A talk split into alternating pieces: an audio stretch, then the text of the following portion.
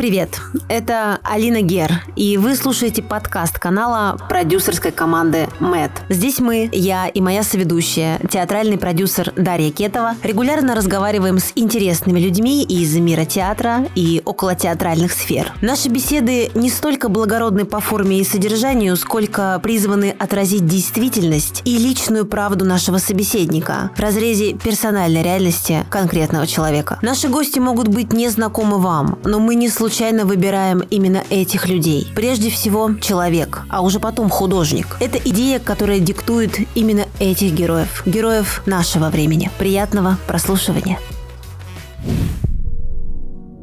Их было двое, но не двое. Они были одним. А Без одного не могло быть другого и наоборот.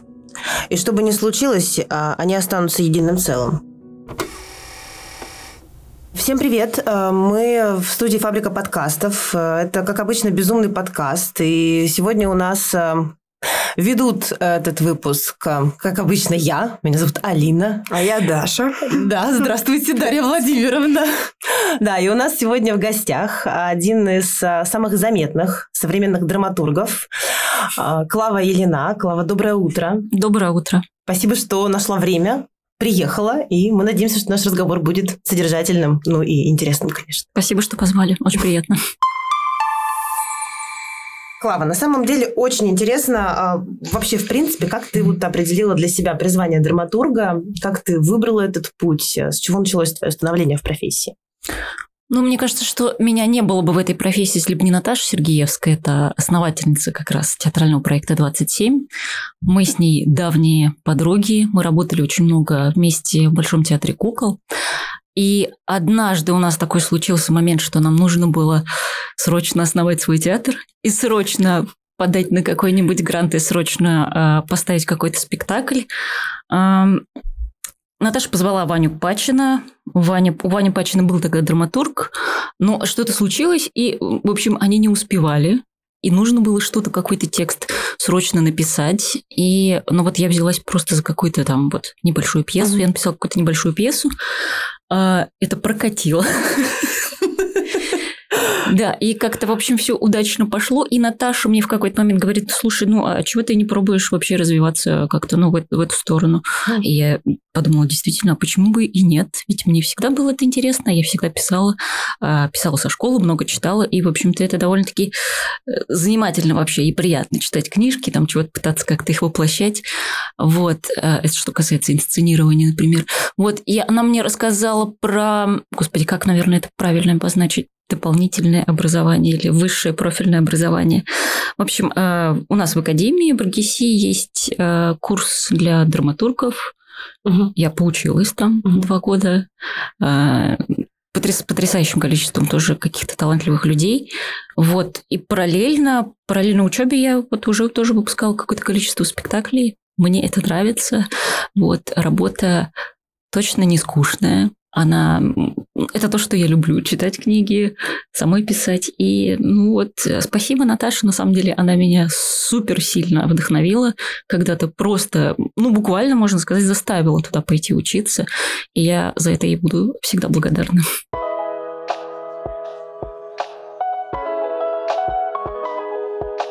Есть ли э, люди в профессии, которые тебя вдохновляют? Вот авторы какие-то, не знаю, писатели? Меня больше всего меня вдохновляют мои потрясающие однокурсники и однокурсницы. Потому что вообще, мне кажется, самая ценная часть э, всего, всего моего обучения двухлетнего – это то, что мы каждый, каждую сессию мы бесконечно читали друг друга, то есть нужно было прочитать там 20 пьес э, или по 40, кто-то там по, по два текста э, приносил, э, хотя нас нет, нас сильно меньше было. Ну, в общем, 20-30 текстов нужно было прочитать, и это самая лучшая школа, потому что ты просто видишь, как люди пишут, все пишут очень по-разному, все пишут об очень разном, все в своем каком-то языке, и, ну, мне кажется, что это вот самые классные сейчас для меня люди. Ульяна Петрова, Лёша Синяев, Даша Гриза. Они вот все мои будущие и нынешние коллеги, которые, э, о которых вы тоже, я думаю, что рано или поздно услышите. Невероятно. Ну а вот если говорить все-таки про авторов, вот ты говоришь, что любишь, любишь книги читать, и книги всегда были твоими спутниками жизни. Вот есть какая-то, не знаю, может быть, книга, вот, э, которую ты взяла бы с собой на необитаемый остров? Точно. А, одна всего лишь книжка. Ну вот если, например, одна, да. Одна, если одна, наверное, это будет Наверное, это будет поправка 22 Джозефа Хеллера. Это, в принципе, наверное, моя настольная книга, моя самая любимая на свете вообще книга. Это сатирический антивоенный роман потрясающая, вообще просто еще и, я не знаю, ну, я не читала ее, к сожалению, в оригинале, так и не довелось, но она в очень удачном каком-то переводе русском. И, в общем, я обожаю эту книгу. она, она все для меня. Вот. И, и я бы, конечно, когда-нибудь хотела и поработать, может быть, над э, инсценировкой или угу. над сценарием к этому, э, к этой книге, но, наверное, не в ближайшие годы, не в этом времени, не в, не в этом мире. Вот, ну, да, точно, это будет поправка 22. Поправка 22. Всякий, кто хочет уклониться от выполнения боевого задания, нормален. Летая, он проявлял себя психом и получал право не летать. Но реализуя это право, становился нормальным и отказаться от полетов не мог. А как рано ты познакомилась с этим произведением? Мне кажется, что я приехала в Петербург только-только я приехала в Петербург, наверное, это был первый курс. Я очень хорошо помню э, день, когда я купила. Это была моя первая стипендия, настоящая, в сентябре. Я пошла в Дом книги, купила там большой, красивый том э, Мандельштама такой, в общем, с, с такими очень красивой, с красивой твердой обложкой, что-то там какая-то э, золотое тиснение какое-то было. И вот Томик Хеллера как раз-таки. Это были две книжки, вот самые первые, которые я купила в Петербурге, в свою библиотеку. Вот, поэтому, да, я очень хорошо помню этот день. Такой важный день. Это был важный да, день, да. да. да. Ходили мы тогда в Дом книги еще. Представляете, там книжки продавали когда-то. Не только кофе. Не только подписные. Подписных тогда не было.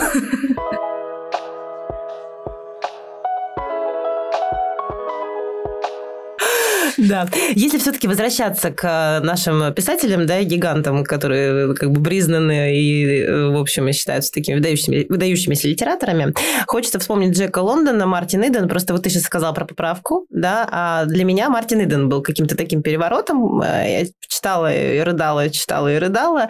И, ну, если все-таки возвращаться к Мартину Идену, там история про то, что, да, главный герой выбирает писательство своей, своей, своим, своим путем, с своей жизнью и отказывается, собственно, собственно там, от многих человеческих благ, ну, в первую очередь от чувств, конечно, да, от любви, от привязанности, для того, чтобы вот как бы служить вот этому делу, которое он выбрал, писательство. И он достигает очень большого успеха, но в итоге, э, ну, не, не хочется спойлерить, хотя, наверное, многие читали Мартина Идена, в итоге, в общем, как будто бы ни к чему и не приходит. Вот как тебе вообще кажется, надо ли ради профессии э, жертвовать чем-то? И вот э, насколько тебе это близко?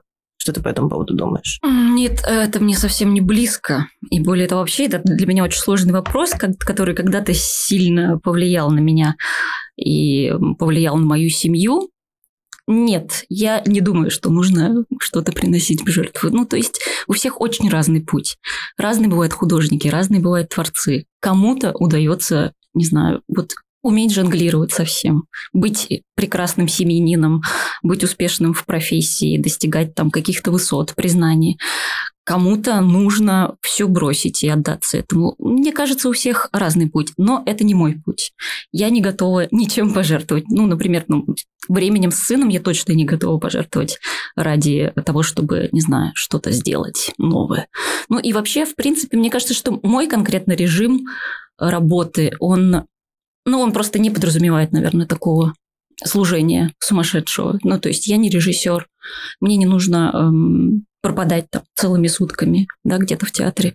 Я не художник тоже, который забирает работу домой всегда.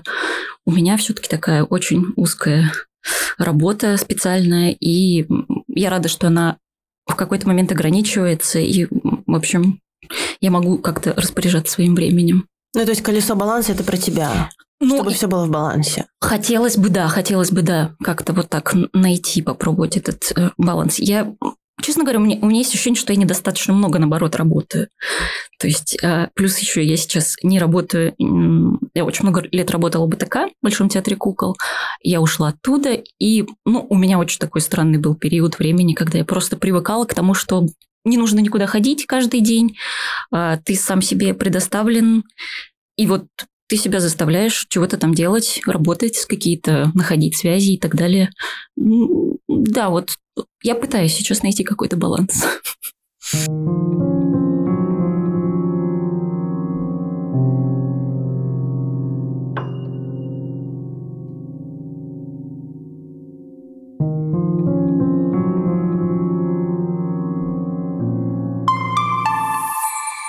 Ты сейчас, получается, пишешь для многих ведущих театров. У тебя был э, спектакль в театре Вахтангова, в Тюменском театре. Э, хотелось бы знать, про писателя уже поговорили, нашла ли ты своего режиссера или режиссеров, с которыми тебе комфортно, с которыми тебе интересно работать, и э, идеи которых ты бы хотела поддерживать и реализовывать? Ну, да, я с некоторым количеством режиссеров поработала, но я, наверное, простите меня, пожалуйста, все остальные. Но я, наверное, признаюсь в самой большой любви э, Владу Тутакову, Владиславу Тутакову. Мы с ним выпустили как раз последние сунуточки в театре Вахтангова. Мы с ним выпустили «Принц в корзине» в театральном проекте 27. И э, выпуск намечается у нас по Бэмби mm-hmm. в Тюменском э, Большом драматическом театре. Он еще не случился, но вот в конце марта случится.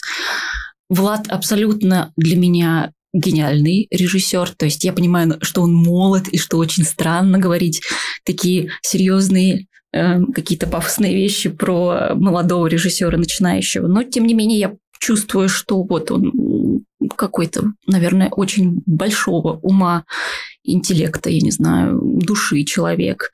У него потрясающее воображение. Мне нравятся образы, которыми он мыслит. Мне нравится мне нравится все, что он делает я влюбилась в его э, один, по-моему, это был эскиз когда-то на, на одном из фестивалей. Это был спектакль без слов, такая зарисовка, когда мне хочется молчать. И это был спектакль точно из моих снов детских каких-то. Я думала, о господи, как же он взял мои детские сны, вытащил на сцену. Думаю, ничего себе. И там ни одного слова не произносилось. Потрясающе, по-моему, для драматурга. Фестиваль БТК? Да, фестиваль БТК.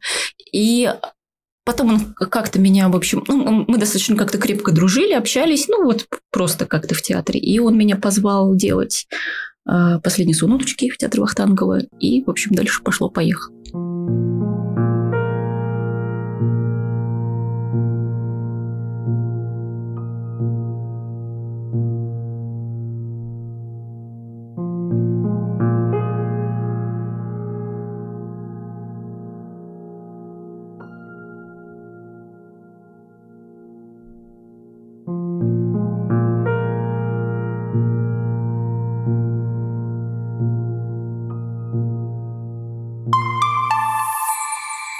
Да, вот эта история с э, выпуском «Последнего сна» и выпуском «Принца». Я просто посмотрела, и получается, что вы выпускали чуть ли не в неделю их в одну. Как вообще а мы вы немножко, пережили? А мы немножко схитрили, потому что на самом деле репетиционный процесс же, ну, все-таки он идет гораздо дольше. Мы отрепетировали, получается, что, можно сказать, сдали спектакль «Принц» уже в июле, насколько я помню, в июле. То есть он уже был готов, там, может быть, на 95%, например. Вот с небольшой паузой какой-то, потом снова вернулись и, соответственно, до репетировали, выпустили, да. И вот получилось так, что Сентябрь у нас был вот такой, вот две недели сентября какие-то очень бешеные в Москве, две премьеры подряд. Это невероятно в больших театрах. Ну, да, театральный проект 27 растет, вот, но это была большая премьера московская. И Вахтангова. Я просто, когда увидела, такая, ну, ребята как-то разделились просто. Можно мне эту машинку для клонирования? Нам она очень нужна. Ну, как я говорю, э, очень всегда смеюсь, когда у меня друзья спрашивают, о, у тебя спектакль идет в театре Вахтангова, я всегда отмечаю на самой маленькой сцене театра Вахтангова.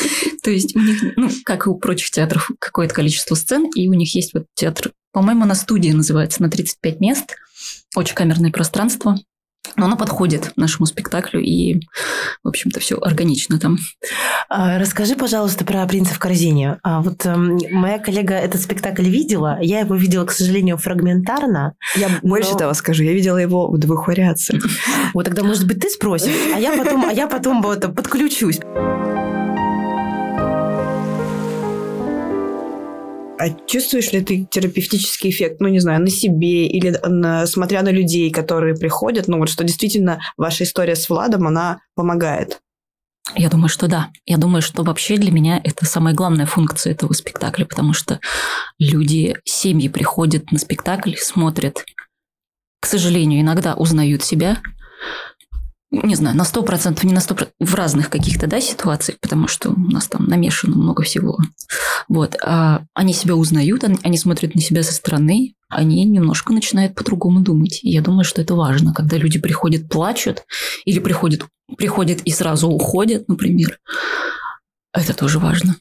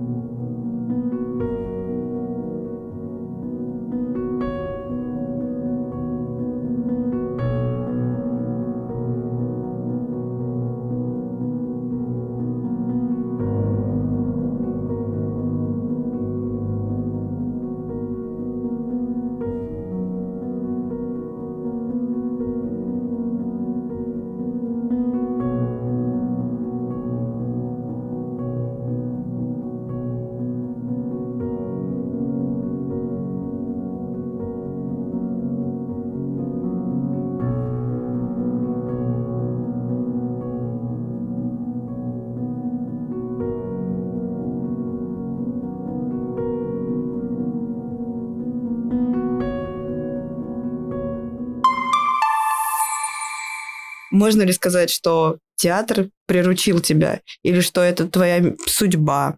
Потому что приезд в Петербург это же э, ну, это такие возможности. Я как человек, который приехал, Алина как человек, который приехал когда-то в этот город, мы понимаем э, весь спектр тех возможностей, которые открываются. Как? Почему именно театр? Почему не Газпром? Я тоже себя спрашиваю постоянно, на самом деле. Слушайте, ну, очень у меня тоже странно как-то все случилось. Я из маленького города, из Улан-Удэ, Республика Бурятия, это за Байкалом, может быть, вы знаете, может быть, слышали.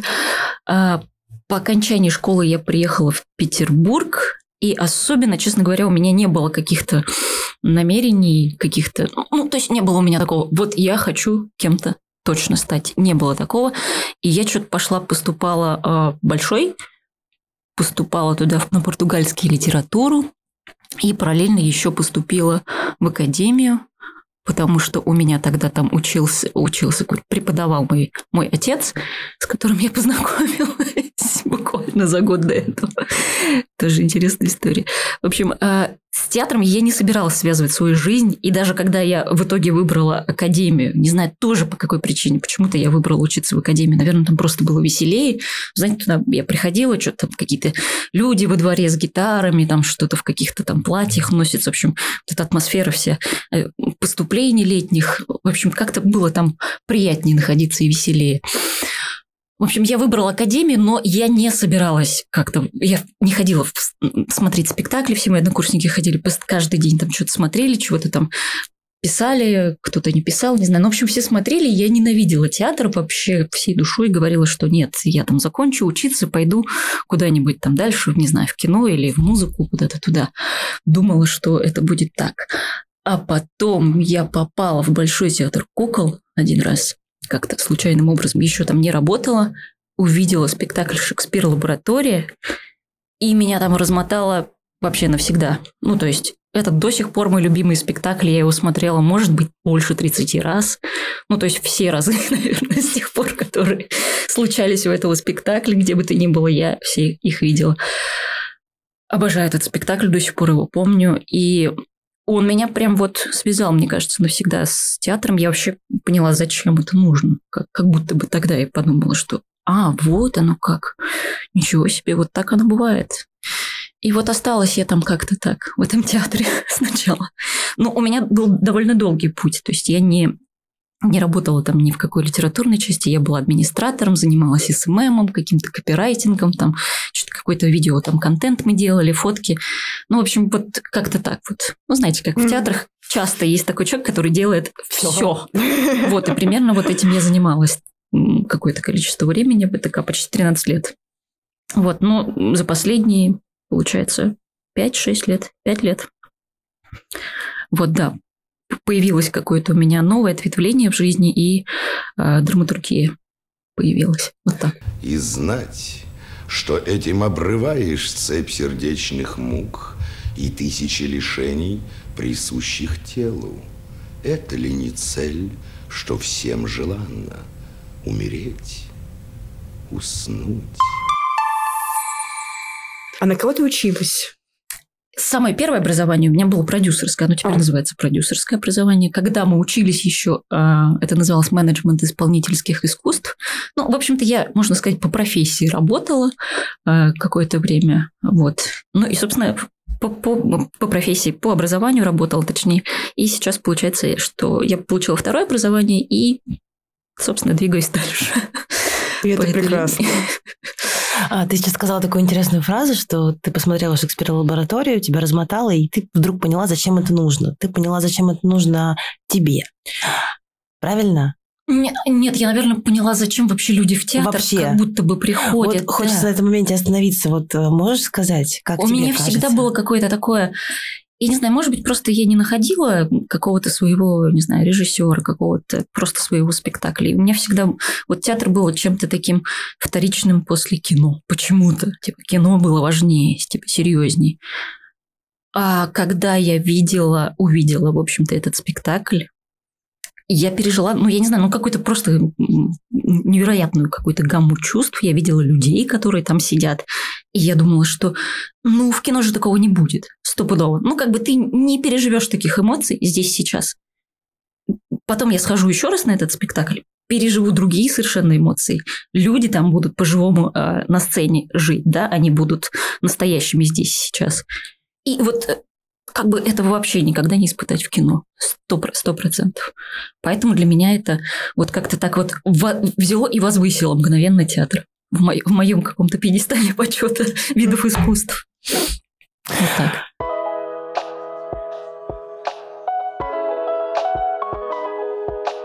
Ты э, сейчас э, много, ну, все-таки мы много поговорили, да, про твои пьесы, про принца, все-таки коснулись немножечко Лиса, и я понимаю, что и там, и там, а, так или иначе, это истории, которые касаются тебя лично, А, но все-таки история, которая касается непосредственно тебя вообще, это а, твоя автобиографическая пьеса «Мама, любовь». Я с этой пьесой познакомилась э, сутки назад. Тебе сложно далась эта работа? Вообще, насколько это легко вот так брать и исповедоваться?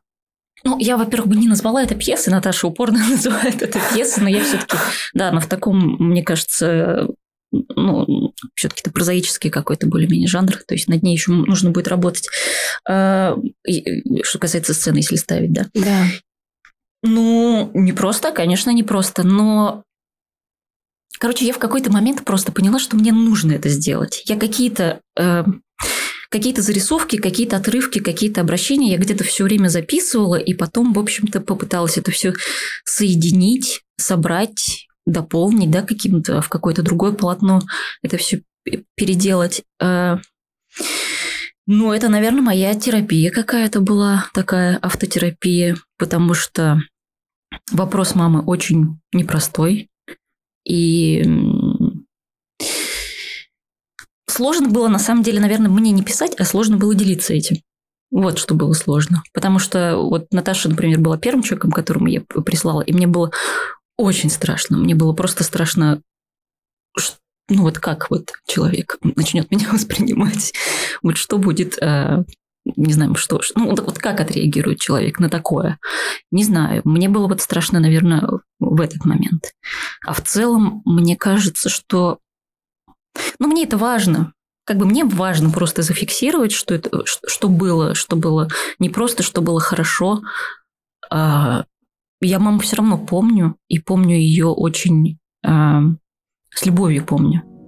Без, без какого-то такого, а, без зла, да. Но, тем не менее, мне бы хотелось, чтобы разные вещи остались зафиксированы, и поэтому, да, это осталось. Я не уверена вообще, что я хочу, чтобы кто-то когда-то это ставил, но поскольку же уже кто-то заинтересовался, я думаю, что это как-то увидит свет. А ты пойдешь на премьеру? Ну, если спектакль случится, конечно, пойду. Куда я денусь? Куда я денусь, конечно же. Пойду, да. А, это не про... Мне бы хотелось увидеть себя в куклах. В куклах. Кукольных. В куклах. Если бы, если бы там была маленькая кукольная я, это было бы очень классно. Ладно, это так шутка уже. Я просто тоже познакомилась с произведением и прочитала его. Наверное, я хочу не спросить, а поделиться вот ощущением. Как будто бы это действительно нужно. Ну, нужно об этом говорить, потому что а, чувство это одно, а событие это другое. Вот. И вот как это правильно донести, наверное, тоже достаточно ну, для меня сложная история. А, У меня нет папы, какое-то время нет. Вот. И он был моим лучшим другом. Вот. А, И я понимаю, да, что не все истории, которые могут быть мной рассказаны, будут восприняты так, как я бы хотела. Вот, или как э, они представляют для меня этого человека.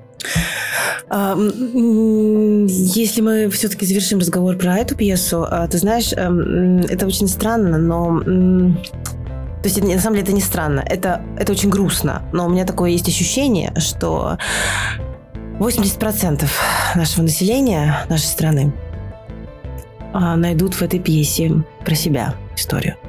Вот каждый там у тебя разделяется годами, да, и когда я... У меня тут просто вот такие ощущения были, когда я смотрела год, который подписан, да, вот блок текста дальше будет, и я отматывала себя вот в тот год, и меня откидывала.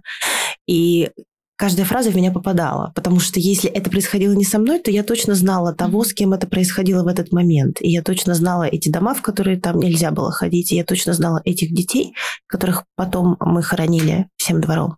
То есть мы все это уже проходили когда-то. И тут я читаю текст и эм, восхищаюсь смелостью, потому что я понимаю, что ты не поменяла имен, ты не придумала какие-то аллегоричные образы, ты просто честно об этом рассказала. А, И здесь как будто бы мне кажется, что все, что ты хотела сказать про маму, ты сказала. А если вернуться к принцу и к теме отца в твоей жизни, вот ты сказала сейчас, да, коснулась того, что ты познакомилась с папой, когда приехала в Петербург. А, Папа в твоей жизни это про что? Вот сейчас. Папа в моей жизни это миф и легенда, так, можно так сказать. А, ну, Мама растила меня одна, а, они оба были театральными художниками, а, и у них какой-то случился там роман, например, он ставил, наверное, какой-то спектакль в улан случился роман, потом случилась я. Я очень была поздний ребенок, отцу было 51, маме было 40, когда я родилась. И, в общем-то, поскольку он жил в Петербурге, а у него здесь э, были еще семьи, и как-то, в общем, мы не общались до, по-моему, до моего 16-летия, что ли.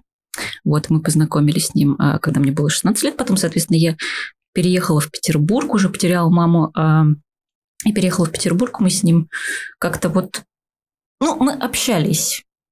Мы некоторое время успели пообщаться. Потом он тоже, к сожалению, довольно быстро э, ушел. Но, не знаю, у меня не было к нему какой-то особенной обиды или злобы, наверное, не было этого, потому что я его встретила, когда он уже был таким... Он был ниже меня ростом уже, он был такой седой и уже довольно... Ну, такой вот, в общем, уже дедуля. Я думаю, господи, что я сейчас этому дедуле буду предъявлять? А что я вообще могу предъявить? Ну, и, в общем-то, как-то мы достаточно хорошо пообщались, мало, но общались. Он был известным художником достаточно, и вот этот вот призрак отца художника со мной всегда а, где-то где пребывает. Но я общаюсь а, со своим братом, старшим у меня еще двое братьев. Ну вот с одним мы хорошо общаемся, с другим как-то просто как-то, ну так, здороваемся, скажем так. Вот. А со старшим братом у нас такие очень теплые, странные отношения.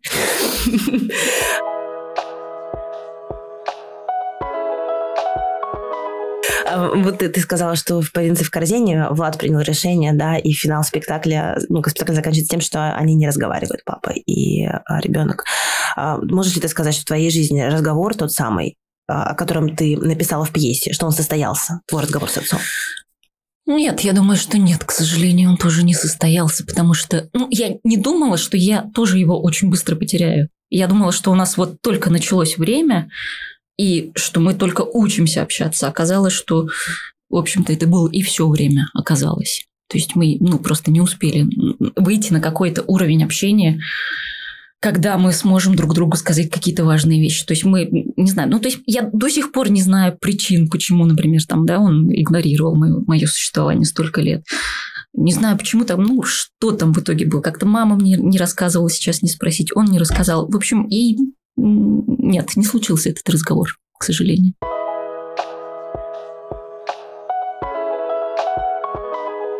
Такого сложного вопроса, как жизнь и смерть. Существует ли в твоей реальности жизнь после смерти? И если да, то какая она? Кем бы ты в ней была? Какие интересные вопросы мне задают. Прям очень актуальные.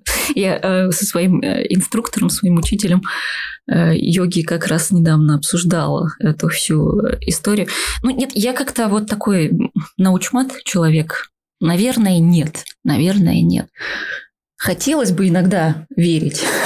I want to believe, да?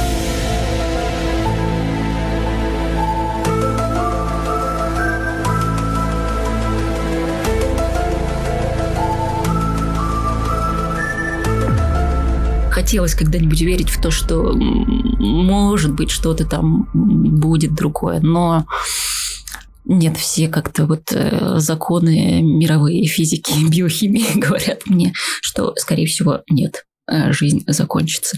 Хотя я из края, где ну, буддизм, да, исповедует очень много. Люди верят в реинкарнацию, в какое-то перерождение, в карму. А, не знаю, я в каком-то на, на, на уровне жизни еще, наверное, готова об этом говорить, но после смерти, ну, нет, я надеюсь, что там будет только покой. Вот. И никаких дальше там судилищ и разбирательств, что дальше там не будет. Мне хватит здесь уже при жизни. Вот, поэтому я просто уповаю на какой-то покой.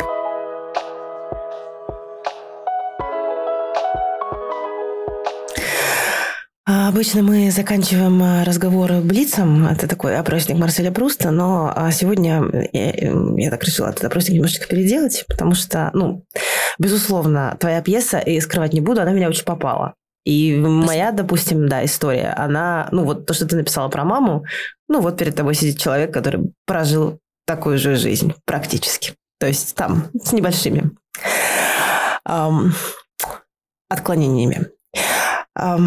Клава, скажи, пожалуйста, а любовь – это про что?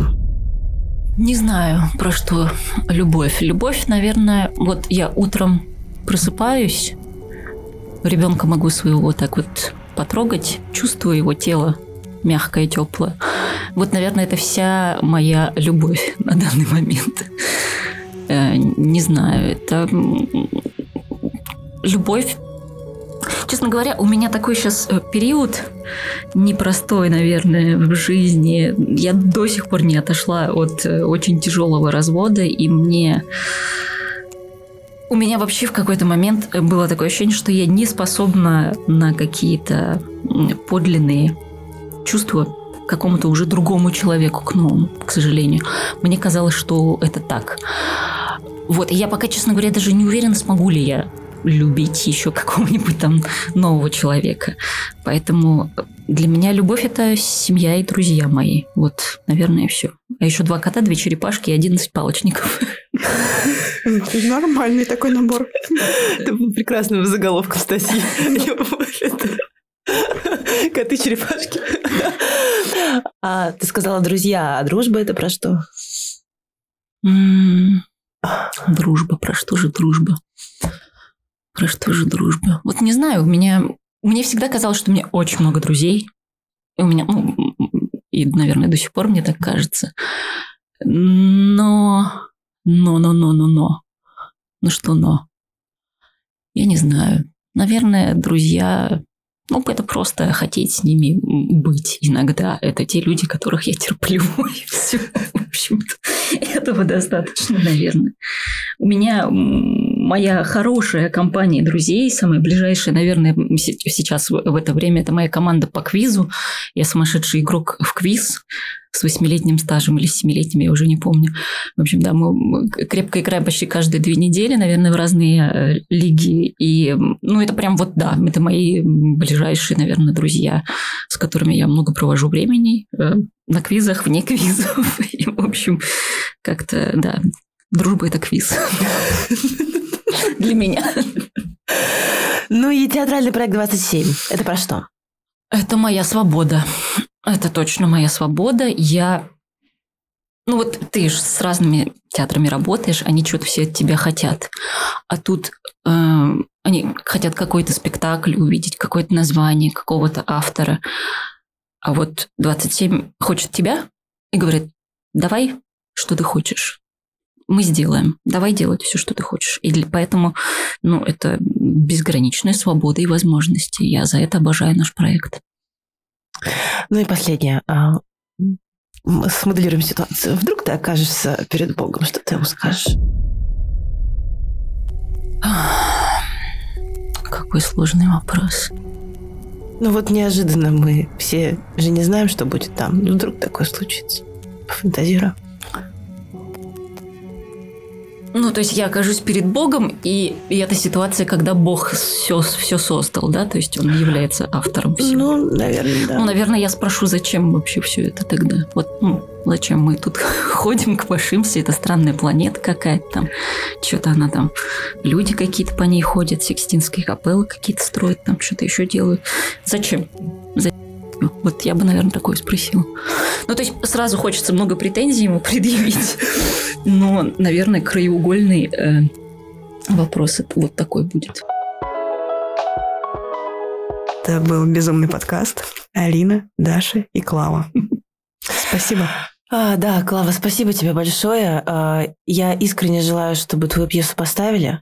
Спасибо. И я искренне желаю, чтобы она шла с большим размахом по всей нашей стране и меняла э, жизни тех детей, которые выросли вот там, в том времени. Которые выросли по всей стране, потому что мы абсолютно из разных мест, но э, чувствуем и понимаем и принимаем, наверное, этот текст э, достаточно похоже.